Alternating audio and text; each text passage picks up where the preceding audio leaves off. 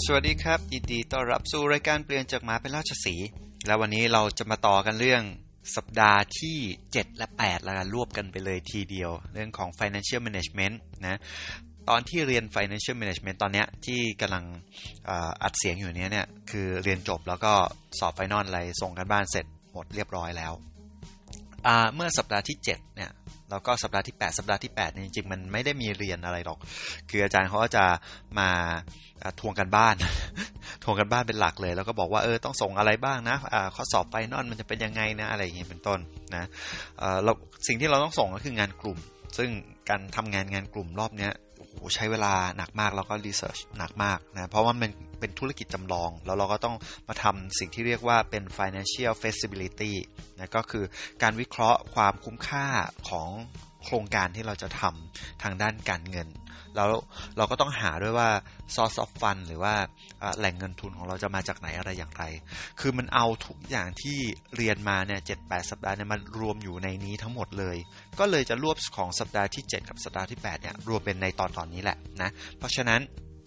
ตั้งใจฟังตอนนี้ให้ดี คุณจะรู้ทุกอย่างทุกอย่างไหม ก็เกือบทุกอย่างเกี่ยวกับการเรียนเรื่องของวิชาบริหารจัดการทางด้านการเงิน อะเรามาเริ่มเลยแล้วกัน สิ่งที่คุณจะต้องรู้ในตอนแรกนะ เนื่องจากว่านี่คือธุรกิจจำลองใช่ไหมเราก็ไปคิดมาก่อนว่าเราจะทำธุรกิจอะไรใช่ไหมอย่างแรกเลยที่ต้องรู้คือแหล่งเงินทุนหรือ source of fund source of fund เอามาจากไหน คือคุณจะทำธุรกิจเนี่ยคุณจะต้องมีทุนแน่ๆ ทุนมาจากไหนอย่างแรกก็คือเงินในกระเป๋าของคุณนั่นเอง ถ้าเงินในกระเป๋าของคุณไม่พอคุณทำไง ก็หา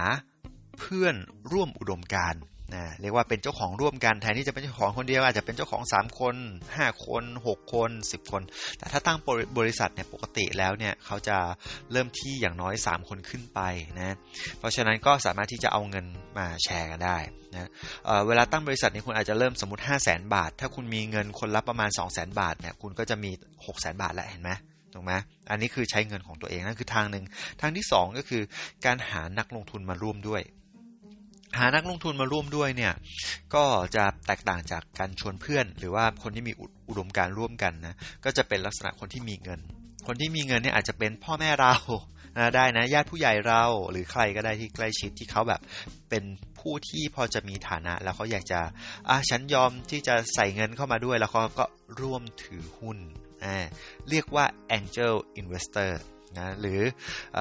เราก็เรียกว่าเป็นนักลงทุนนั่นแหละเป็น investor ชนิดหนึ่งนะแต่บางคนอาจจะไปนู่นเลยอาจจะเป็น outside investor ก็คือคนที่แบบเราไม่ได้เป็นญาติด้วยหรอกเป็นแค่แบบรู้จักกันแต่ว่าเขาพอจะมีเงินแล้วเขาเชื่อในแผนธุรกิจของเราเขาร่วมลงทุนอะอันที่สามก็คือการกู้เงิน แต่การกู้เงินเนี้ยถ้าเป็นการ ทำบริษัทตั้งต้นเนี่ย คุณจะไม่มีทางกู้ได้เลย เพราะว่าบริษัทตั้งต้นเนี่ยไม่มีรายได้ไม่มีอะไรเลยถูกไหมธนาคารที่ไหนที่ไหนจะให้คุณกู้ มันจะต้องตั้งบริษัทมาแล้วอย่างน้อยเนี่ยหกเดือน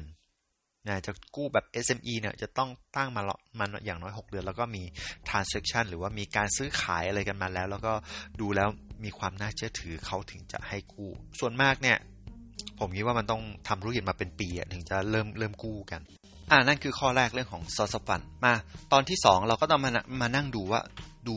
ธุรกิจของเราเนี่ยถ้ามันจะเริ่มนะ่ะมันจะต้องมีค่าใช้จ่ายอะไรก่อนบ้าง เช่น จดทะเบียนบริษัทต้องไปซื้อของนั่นนี่มาเพื่อที่จะเตรียมตัวทำอย่างในเคสของผมเนี่ยอยู่กับกลุ่มที่ส่วนใหญ่เป็นสาวๆนะเรามีกัน 6 คนนะสาวๆสัก 4 คนนะก็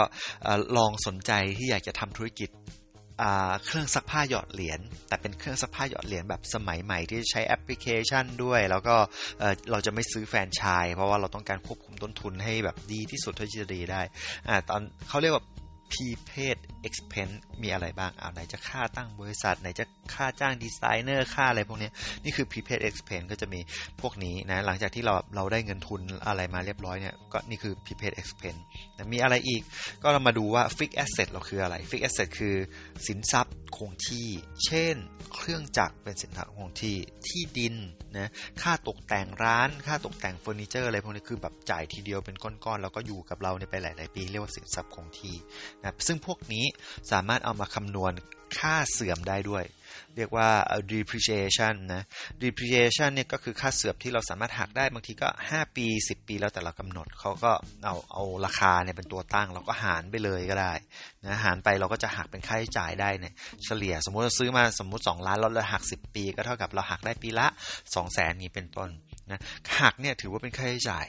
การที่หักถือเป็นค่าใช้จ่าย แต่เป็นเป็นเงินที่จ่ายจริงไหมไม่ใช่จ่ายจริงนะเพราะเราจ่ายทีแรกไปแล้วเราซื้อไปแล้วสองล้านนะแต่ว่าอันเนี้ยให้หักในทางบัญชีได้ ซึ่งทำให้คุณเสียภาษีน้อยลงในกรณีที่คุณมีกำไรนั่นเองนะอ่าฟิกแอสเซทไปแล้วนะก็มา current asset หรือว่า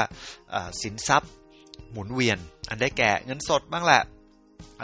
ลูกหนี้ของคุณบ้างลูกหนี้ทางการค้าของคุณบ้างแหละ หรือว่า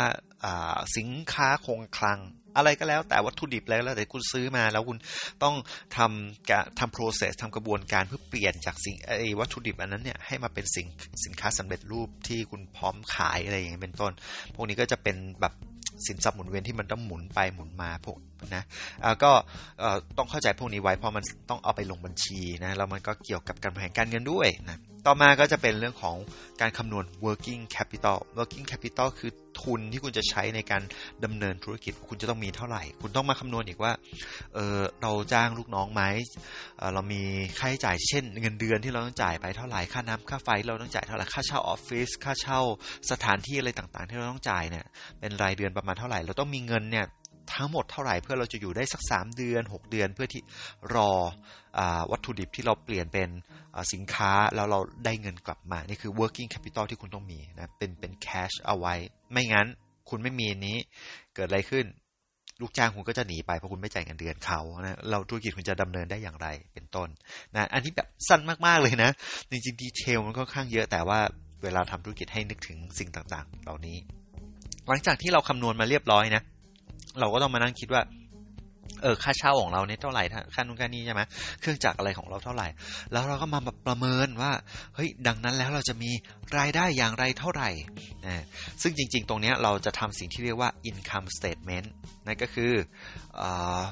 บัญชีมันคืองบงบการเงินรายรับ รายจ่ายอะไรพวกนี้นะแล้วก็คำนวณมาสุดท้ายมันจะเป็นกำไรขั้นต้นแล้วก็กำไรสุทธินะแต่ผมขอข้ามอันนี้ไปนิดหนึ่งเราจะมาพูดถึง sensitivity analysis ซึ่งในตอนก่อนที่แล้วเนี่ยเราก็เคยพูดถึงเรื่องประมาณนี้ไปแล้วแหละ แต่วันนี้เราจะเอามาอธิบายอีกทีในเชิงประยุกต์ใช้จริง sensitivity analysis วิธีคิดอย่างแรกก็คือธุรกิจของคุณเนี่ยคุณต้องเข้าใจตลาดของคุณก่อน ตลาดของคุณเนี่ยมันมีขนาด เท่าไหร่ ใครคือกลุ่มลูกค้าของคุณ ใครคือคู่แข่งอะไรพวกนี้ เพื่อที่จะพิจารณาสิ่งที่เรียกว่า market size ขนาดของตลาดของคุณ เช่นออย่างที่กลุ่มพวกเราทำเนี่ยเป็นธุรกิจเครื่องซักผ้าใช่ไหมปรากฏว่าเราจะไปตั้งอยู่ที่เราก็ไปเลือกสถานที่นะ เยอะแยะมากเลย ดูจริง ๆ เลยด้วยนะ เราก็ดูค่าเช่าจริง ๆ เลยด้วย ไปเจออยู่ที่หนึ่งนะเป็นอยู่แถวรามคำแหงแล้วก็เป็นคอนโดขนาดใหญ่มีทั้งหมด 1,200 ห้อง อ่า1,200ห้องเท่ากับ Market Size ของเรา ก็คือเราไม่มีทางเลยถ้าเราไปทำเครื่องซักผ้าหยอดเหรียญที่นี่นะเราก็เปิดเป็นร้านตลอด 24 ชั่วโมงเนี่ยที่เราจะได้ลูกค้าเกินกว่านี้ถูกไหมนี่เรียกว่า Market Size อันที่1อันที่2ก็คือมาดู Market Share Market Share คือเราจะได้ส่วนแบ่งทางการตลาดเท่าไหร่ เราก็ไปดูว่าที่นั่นน่ะมีตู้หยอดเหรียญอยู่แล้วไหมปรากฏว่ามีตู้หยอดเหรียญอยู่น้อยมากๆ เป็นแบบ 3 ตู้หยอดเหรียญเก่าๆที่แบบ คนต้องมาต่อคิวกันยาวมากตีหนึ่งตีสองก็ลงมาอะไรเงี้ยนะอันนี้ก็คือเรื่องของวิเคราะห์คู่แข่ง แต่ยังไม่ไม่พอเราก็ต้องไปเซอร์เวยอีกว่าใน 1,200 ห้องเนี่ย มันแบ่งเป็นห้องเล็กห้องใหญ่ แล้วก็ไปดูซิว่า เฮ้ย โดยถัวเฉลี่ยแล้วอะ มีใครที่มีเครื่องซักผ้าเป็นของตัวเองนะ เพื่อเราจะพิจารณาไงว่า เออ มันใช่ร้อยเปอร์เซ็นต์ไหมที่จะมาใช้บริการเราสิบเปอร์เซ็นต์ก็อาจจะไปใช้ของเดิมก็ได้ แล้วก็อีกครึ่งเดียวหรือว่าห้าสิบหกสิบเปอร์เซ็นต์เจ็ดสิบเปอร์เซ็นต์จะมาใช้บริการเราอย่างนี้เป็นต้นใช่ไหมนี่เราก็จะประเมิน market share นี้ market share พอเราเห็นใช่ไหมเราก็สามารถที่จะ ตั้งตุ๊กตาได้ว่าเอ้ยมันอาจจะเป็น worst case คือ 30% base case อาจจะ 40%แล้วก็ best case อาจจะ 50%อย่างนี้ก็ได้นะแล้วคำนวณอะไรอีกคำนวณ unit price คือราคาต่อครั้ง ราคารายได้ที่เราจะได้ต่อครั้ง เสร็จแล้วเราก็มาคูณกับ จำนวนเมื่อกี้สมมติเมื่อกี้ 1,200 ห้อง เราบอกว่าเอ้ยเบสเคสเราคือครึ่งหนึ่งคือ 50%สมมุติเฉยๆนะ สมมุติเบสเคสเราคือ 50%ครึ่งหนึ่งก็คือ 600 ห้อง 600 ห้องเนี่ยเราคิดว่าเขาจะมาใช้เราเนี่ยอาทิตย์ละครั้งนี้เป็นต้นนะเราก็จะมาคูณยูนิตยูนิตไพรซ์ได้แล้ว เราคูณได้แล้วว่าเอออาทิตย์ละครั้งก็คือคูณ 4 ใน 1 เดือนก็มา 4 ครั้งใช่ไหมคูณเข้าไป 600 ห้องเนี่ย มันก็จะได้ครั้งละเท่าไหร่แล้วก็ว่าไปก็จะได้จำนวน revenue หรือรายได้มา แต่นั้นไม่พอเราต้องมาคำนวณ unit cost ด้วยหรือ cost per unit ด้วยว่าในหนึ่งครั้งเนี่ยที่เข้ามาใช้เรามีต้นทุนเท่าไหร่ ซึ่งมันแบ่งเป็นสองส่วนนะมันแบ่งเป็น fixed cost คือต้นทุนคงที่ คือคุณมีต้นทุนคงที่อันได้แก่ค่าเช่าถูกไหมคือเขาจะใช้เยอะใช้น้อยไม่สนแล้วแต่ว่าคุณเสียค่าเช่าแน่นอนนี่คือต้นทุนคงที่คุณต้องหารมาเป็นต่อยูนิตได้นะแต่มันมีต้นทุนแปรผันด้วย คือค่าน้ำค่าไฟทุกครั้งที่หยอดลงไป หรือว่าค่าแฟบอะไรเงี้ยเป็นต้นแต่ถ้าเขาไม่เตรียมมาเองแล้วเราแบบ เตรียมให้หมดทุกอย่างนะเป็นต้นก็คำนวณพวกนี้มาเสร็จเราก็หักลบกบหนี้คูณกัน เราก็จะสามารถที่จะประเมินได้แล้วนั่นคือ sensitivity analysis แต่วิธีที่ผมทำเนี่ยผมจะไม่คำนวณแบบ30% 50% 70%อะไรแบบนั้น ผมจะคำนวณตั้งแต่0% 10% 20%คือเอาแบบถี่ที่สุดเลย เราเอาให้เห็นแบบทุกความเป็นไปได้เลย ดีที่สุด พอเราเห็นแบบนี้ปุ๊บเราเราค่อยมาเลือก ว่าเราจะเลือก 20%เป็น worst case ไหม คือแย่ที่สุดไหม หรือเราเลือก 40%เป็น base case ไหม เป็นบรรทัดฐานของเราไหม หรือว่า base case ของเราอาจจะเป็น 60%ไหม อย่างนี้เป็นต้น แล้วเราก็จะได้ net income หรือ net profit คือกำไรสุทธิหลังหักทุกค่าใช้จ่ายเสร็จเรียบร้อยแล้ว รวมทั้ง ใส่เรื่องของอค่าเสื่อมอะไรมาด้วยนะ แล้วก็ภาษีพวกนี้ด้วยนะะใส่มาเสร็จปุ๊บเนี่ยเมื่อกี้มันก็จะเข้ากลับมาที่เรื่องของ income statement หรือว่างบการเงินแล้วแหละ ก็คือเอารายได้เป็นตัวตั้ง เอาค่าใช้จ่ายนะ cost of goods sold คืออต้นทุนของ บริการหรือต้นทุนของสินค้า แล้วคุณจะได้กำไรขั้นต้นที่เรียกว่า GP นั่นเอง gross profit แล้วค่อยมาหัก expense แล้วก็มาหักภาษีมาหักค่าเสื่อมนะหักอะไรหมดแล้วค่าเสื่อมนี่ก็จะจะเป็นบวกนะไม่ใช่เป็นลบนะเพราะว่าค่าเสื่อมเราไม่ได้จ่ายจริง แต่ว่ามันหักทางภาษีได้ก็ทำให้ดูเหมือนว่าคุณมีค่าใช้จ่าย สุดท้ายคุณได้กำไรสุทธิมา คุณก็ต้องไปคำนวณ สิ่งที่เรียกว่า net present value NPV NPV เนี่ยสามารถคำนวณได้จาก Excel ด้วยคุณแค่กดเท่ากับ แล้วกดว่า NPV แล้วมันก็จะขึ้นมาเลยนะคุณก็ใส่ไปเลยว่าเออดอกเบี้ยเท่าไหร่นะ ไม่ใช่ดอกเบี้ยเขาเรียก opportunity cost คือเรทอัตราของของอค่าเสียโอกาสของคุณอยู่ที่เท่าไหร่ บางทีก็จะใส่ห้าเปอร์เซ็นสิบเปอร์เซ็นไม่ใช่ว่าไปใส่ตามเงินเฟ้อนะ ไม่ใช่นะ คุณต้องคิดเอาว่า เฮ้ย opportunity cost ของคุณนะการที่คุณเอาเงินหนึ่งล้านบาทสมมตินะไปลงกับอะไรสักอย่าง สิ่งที่คุณเสียก็คือคุณเสียสภาพคล่อง เสียอำนาจในการจัดซื้อซึ่งจริงตอนที่แล้วผมเคยพูดไปทีแล้วนะไอ้อย่างนี้เป็นต้นนี่ถือว่าเป็น opportunity cost ทั้งนั้น คุณถ้าคุณสามารถที่จะมี return rate ได้อยู่ที่ 5%แล้วคุณเอามาจมกันเนี่ยแปลว่า opportunity cost คุณก็ไม่น้อยกว่า 5%แล้วถูกไหมแต่มันมีสภาพคล่องที่เสียไปอีกใช่ไหมมันมีค่าเสียโอกาสอะไรอีกเยอะแยะเพราะฉะนั้น opportunity cost เนี่ยจะไม่ใช่ 5%ในกรณีที่ return rate ของคุณที่คุณหาได้อยู่ที่ห้าเปอร์เซ็นต์โอเคไหมอะก็ว่ากันไปก็มาใส่แล้วก็ใส่ตามสูตรนะใส่ไปเลยว่าเฮ้ยทุนเท่าไหร่อะไรยังไงว่าไป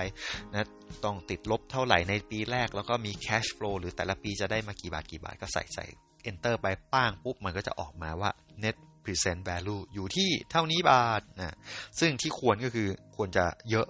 นะถ้าน้อยมันก็ไม่ค่อยดี อันนี้คือปัจจัยหนึ่ง อันที่สองก็คือมาดูสิ่งที่เรียกว่า IRR หรือ internal return rate internal return rate เนี่ยก็คือเขาว่ามีสูตรอีกแหละก็กดเท่ากับ IRR เข้ามา เสร็จแล้วก็ก็จะให้เราเลือกนะเลือกข้อมูลว่า เอ้ยปีที่หนึ่งอะคุณได้รายได้กลับมาเท่าไหร่ปีสองรายได้กลับมาเท่าไหร่คือครบจนครบห้าปีเนี่ยแล้ว enter ไปเสร็จปุ๊บมันก็จะออกมาเป็นเปอร์เซ็นต์ให้ว่า เออเนี่ยมีเขาเรียกว่าโอกาสที่คุณจะได้รับกลับมาเนี่ยมันอยู่ที่ประมาณเท่าไหร่ถ้ากี่เปอร์เซ็นต์ในระยะเวลาจำนวนหนึ่งถ้าคุณ3ปีก็ ในระยะเวลา 3 ปี ถ้า 5 ปี return rate สุดท้ายทั้งหมดกลับมาอยู่เท่าไหร่ นี่ก็จะเป็น 2 ปัจจัยที่นักการเงินเนี่ยเขาเอามาคำนวณ ถ้าเป็นธนาคารเวลาคุณไปกู้เนี่ยเขาก็คำนวณอันนี้แหละ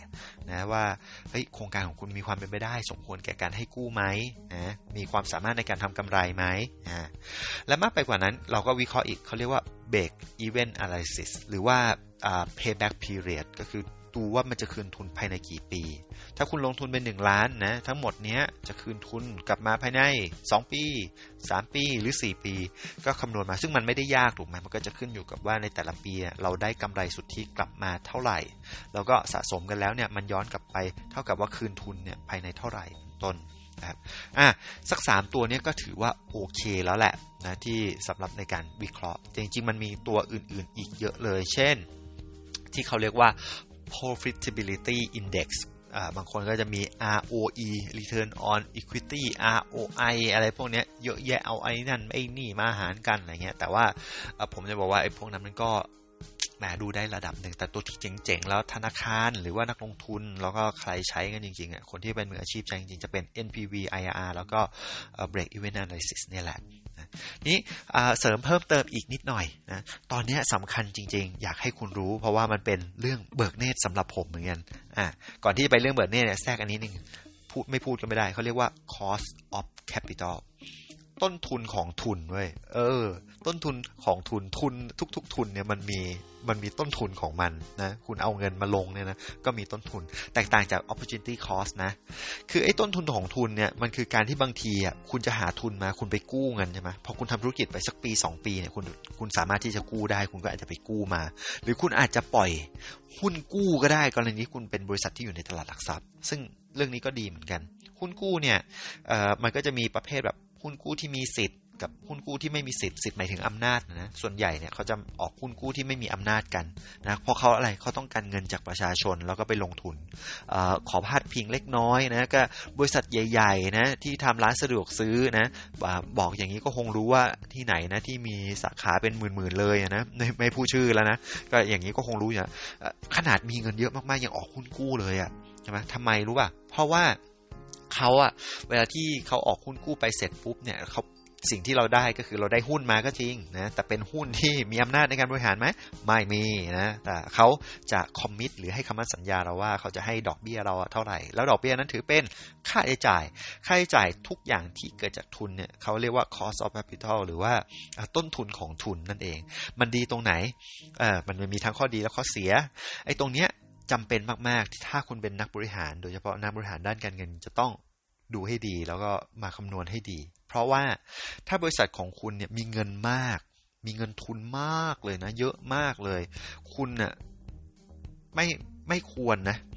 ไม่ควรเก็บเงินนั้นไว้เฉยๆควรที่จะไปลงทุนอะไรเพื่อให้มันงอกเงยถูกไหมอีกกรณีหนึ่งก็คือว่าเฮ้ยเออบริษัทนี้นะ่ะ มันก็โอเคมากๆเลย แต่ไม่มีหนี้เลย ไม่มีหนี้เลยนี่ดีไหมแท้จริงแล้วไม่มีหนี้เลยคือ ไม่ดี เพราะว่าคุณไม่ได้ใช้ประโยชน์จากค่าใช้จ่ายเรื่องของดอกเบี้ยเพื่อไปลดหย่อนภาษีเลยบอกเบี้ยไอ้ดอกเบี้ยเนี่ยมันถือเป็นค่าใช้จ่ายของบริษัท นั่นคือเหตุผลว่าทำไมบริษัทที่มีเงินเนี่ยก็ยังออกหุ้นกู้หรือว่าหาเรื่องที่จะให้ตัวเองมีค่าใช้จ่าย นั่นเป็นเพราะว่ามันได้ประโยชน์เรื่องของภาษีย้อนกลับมา และและผมกำลังจะบอกสิ่งที่ผมบอกว่ามันเบิกเนตรมากเลยนะแล้วผมเพิ่งรู้ แล้วก็เออมีหน้าล่ะ นะไอ้บริษัทที่มันรวยนะ มันก็พยายามรวยเอารวยเอาคนรวยมันก็รวยเอารวยเอาอ๋อมันเป็นอย่างนี้นี่เอง เออกรณีนี้เป็นกรณีศึกษาแล้วรวบมาเลยแล้วกันก็คือ คุณรู้ไหม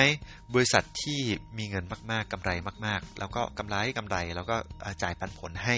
กับผู้ถือหุ้น ซึ่งถ้าเป็นบริษัทที่อยู่ในตลาดหลักทรัพย์เนี่ยผู้ถือหุ้นนี่ก็เป็นประชาชนทั่วไปด้วย แล้วก็เป็นผู้บริหารที่เป็นผู้ก่อตั้งด้วยใช่ไหมที่ถือหุ้นอยู่เยอะๆนี่แหละ แต่ว่าตอนที่ขยายทุนเนี่ยก็คือขายทอดตลาดไปบางส่วนแล้วใช่ไหมเพราะฉะนั้นก็จะมีหุ้นหลายหลายตัวหลายจำนวนเลยที่แบบว่าเขาไม่ได้ถือถูกปะแต่เวลาจ่ายปันผลก็จ่ายให้กับประชาชนด้วยหายตัวเองที่ถือหุ้นเยอะๆก็ได้ด้วยถูกปะวิธีคืออะไรรู้ปะเขาก็จะไปกู้เงินเว้ยกู้เงินทำไม เพราะได้เขาได้ประโยชน์จากเรื่องของภาษีถูกไหมเพรามันเป็นค่าใช้จ่าย กู้เงินไปทำอะไรรู้ไหมกู้เงินไปเพื่อซื้อหุ้นคืน นี่เป็นทริคของเขาเลยของบริษัทเลย แล้วกรณีนี้ผมพูดได้เลยว่าเป็นบริษัทใหญ่ระดับโลกในเมืองไทยก็ทำแบบนี้เหมือนกัน แต่ว่ามันไม่ค่อยเป็นข่าว แต่บริษัทที่ทำแล้วเป็นข่าวและใหญ่ระดับโลกเนี่ย เป็นบริษัทมือถือยี่ห้อหนึ่งอันดับหนึ่งอันดับสองของโลกนะ ซึ่งเป็นยี่ห้อผลไม้ ไม่บอกชื่อก็รู้อยู่แล้วผลไม้แหว่งๆนั้นน่ะ นั่นแหละเขากู้เงินนะครับ กู้เงินแล้วก็เอาเงินที่ได้มาเนี่ยไปซื้อหุ้นคืนจากในตลาดในตลาดหุ้นนะครับซื้อหุ้นคืนเกิดอะไรขึ้น มันได้สองเด้งเลย เด้งที่หนึ่งก็คือ คุณลองนึกดูสมมติหุ้นในตลาดมีพันล้านหุ้นนะเสร็จแล้วไปซื้อคืนมาได้สักหนึ่งร้อยล้านหุ้นสมมุตินะกู้เงินมาแล้วก็ไปมันก็หุ้นในตลาดจะเหลือเท่าไหร่ มันก็จะหายไปถูกไหมหุ้นในตลาดก็จะเหลือจากหนึ่งพันเหลือแค่เก้าร้อยเก้าร้อยล้านหุ้นถูกไหมเมื่อหุ้นจำนวนน้อยลงนะแล้วบริษัทยังคงมีกำไรเนี่ยคำถามคือปันผลจะเยอะหรือน้อยลงเออ ปันผลจะเยอะขึ้นถูกไหมเพราะว่าจำนวนหุ้นมันน้อยลงตัวหารน้อยลงไงใช่ไหมปันผลต่อหุ้นก็เยอะขึ้น นี่คือทริคของเขา เพราะนั้นเขาไปกู้เงินดังๆที่เขามีเงินสดเยอะแยะมากมายมหาศาลเพื่อจะใช้ลดหย่อนภาษีนะแล้วก็เอาเงินนั้นนะไปซื้อหุ้นกลับมา เพื่อที่ทำให้ผู้ถือหุ้นที่ไม่ยอมขายหุ้น ก็คือยังถือหุ้นอยู่เนี่ยได้ปันผลมากขึ้น และคำถามคือ คนไหนถือหุ้น Apple โอ้ชดคนไหนถือหุ้น บริษัทนี้เยอะที่สุด แน่นอนก็ต้องเป็นผู้บริหารหรือว่าเป็นคนที่แบบรวยมากๆ แล้วก็ซื้อหุ้นไว้เยอะมากๆ ถูกต้องหรือไม่ นั่นแหละ นี่คืออการที่บริษัทเข้าตลาดหุ้นเนี่ยเขามีหน้าที่ที่จะนักนักบริหารเงินเนี่ยหรือว่า financial manager ก็มีหน้าที่ที่จะบริหารยังไงก็ได้เพื่อให้เกิดความคุ้มค่าแก่ผู้ถือหุ้นมากที่สุดเท่าที่จะมากได้ เพราะฉะนั้นเรื่องของหุ้นตลาดทุนอย่างเงี้ยคุณก็ละเลยไม่ได้นะ เป็นเรื่องที่จำเป็นจริงๆที่คุณจะต้องรู้จักแล้วก็ดูมัน ไม่ใช่ดูแต่คริปโตอย่างเดียวแล้วในคริปโตเป็นไงนิ่งมากเลยโหนิ่งซะจนตอนนี้ โอ้โห นี่นิ่งนิ่งนิ่งก็อยากให้มันขยับบ้างเหมือนกันนะ ผมเองก็มีอยู่บ้างบางส่วนนะ ก็ตอนนี้ก็พยายามกระจาย ก็เริ่มคิดว่าเออสงสัยต้องกลับไปถือหุ้นบ้างบางบางทีนะสำหรับใครที่ฟังอยู่แล้วก็พอจะมีเงินทุน ผมคิดว่าคุณควรจะบริหารพอร์ตของคุณให้ดีเพื่อเกิดประโยชน์สูงสุดต่อตัวเองนะจ๊ะเเวลาพูดคำว่านะจ๊ะทีไรเนี่ย รู้สึกไม่ค่อยดีเลยนะเพราะว่าช่วงนี้นะเราก็ดราม่ากันเรื่องนี้แบบไม่รู้นะว่าเราจะต้องอดทนไปกันอีกนานสักแค่ไหนนะครับ แต่อย่างไรก็แล้วแต่ชีวิตอยู่ในมือเรานะเราต้องดิ้นรนด้วยตัวเราเองหาทางรอดด้วยตัวตัวเองได้ด้วยนะ ก็อย่าให้ชีวิตเราอยู่ขึ้นอยู่กับอะไรอย่างอื่นมากมายนักนะครับ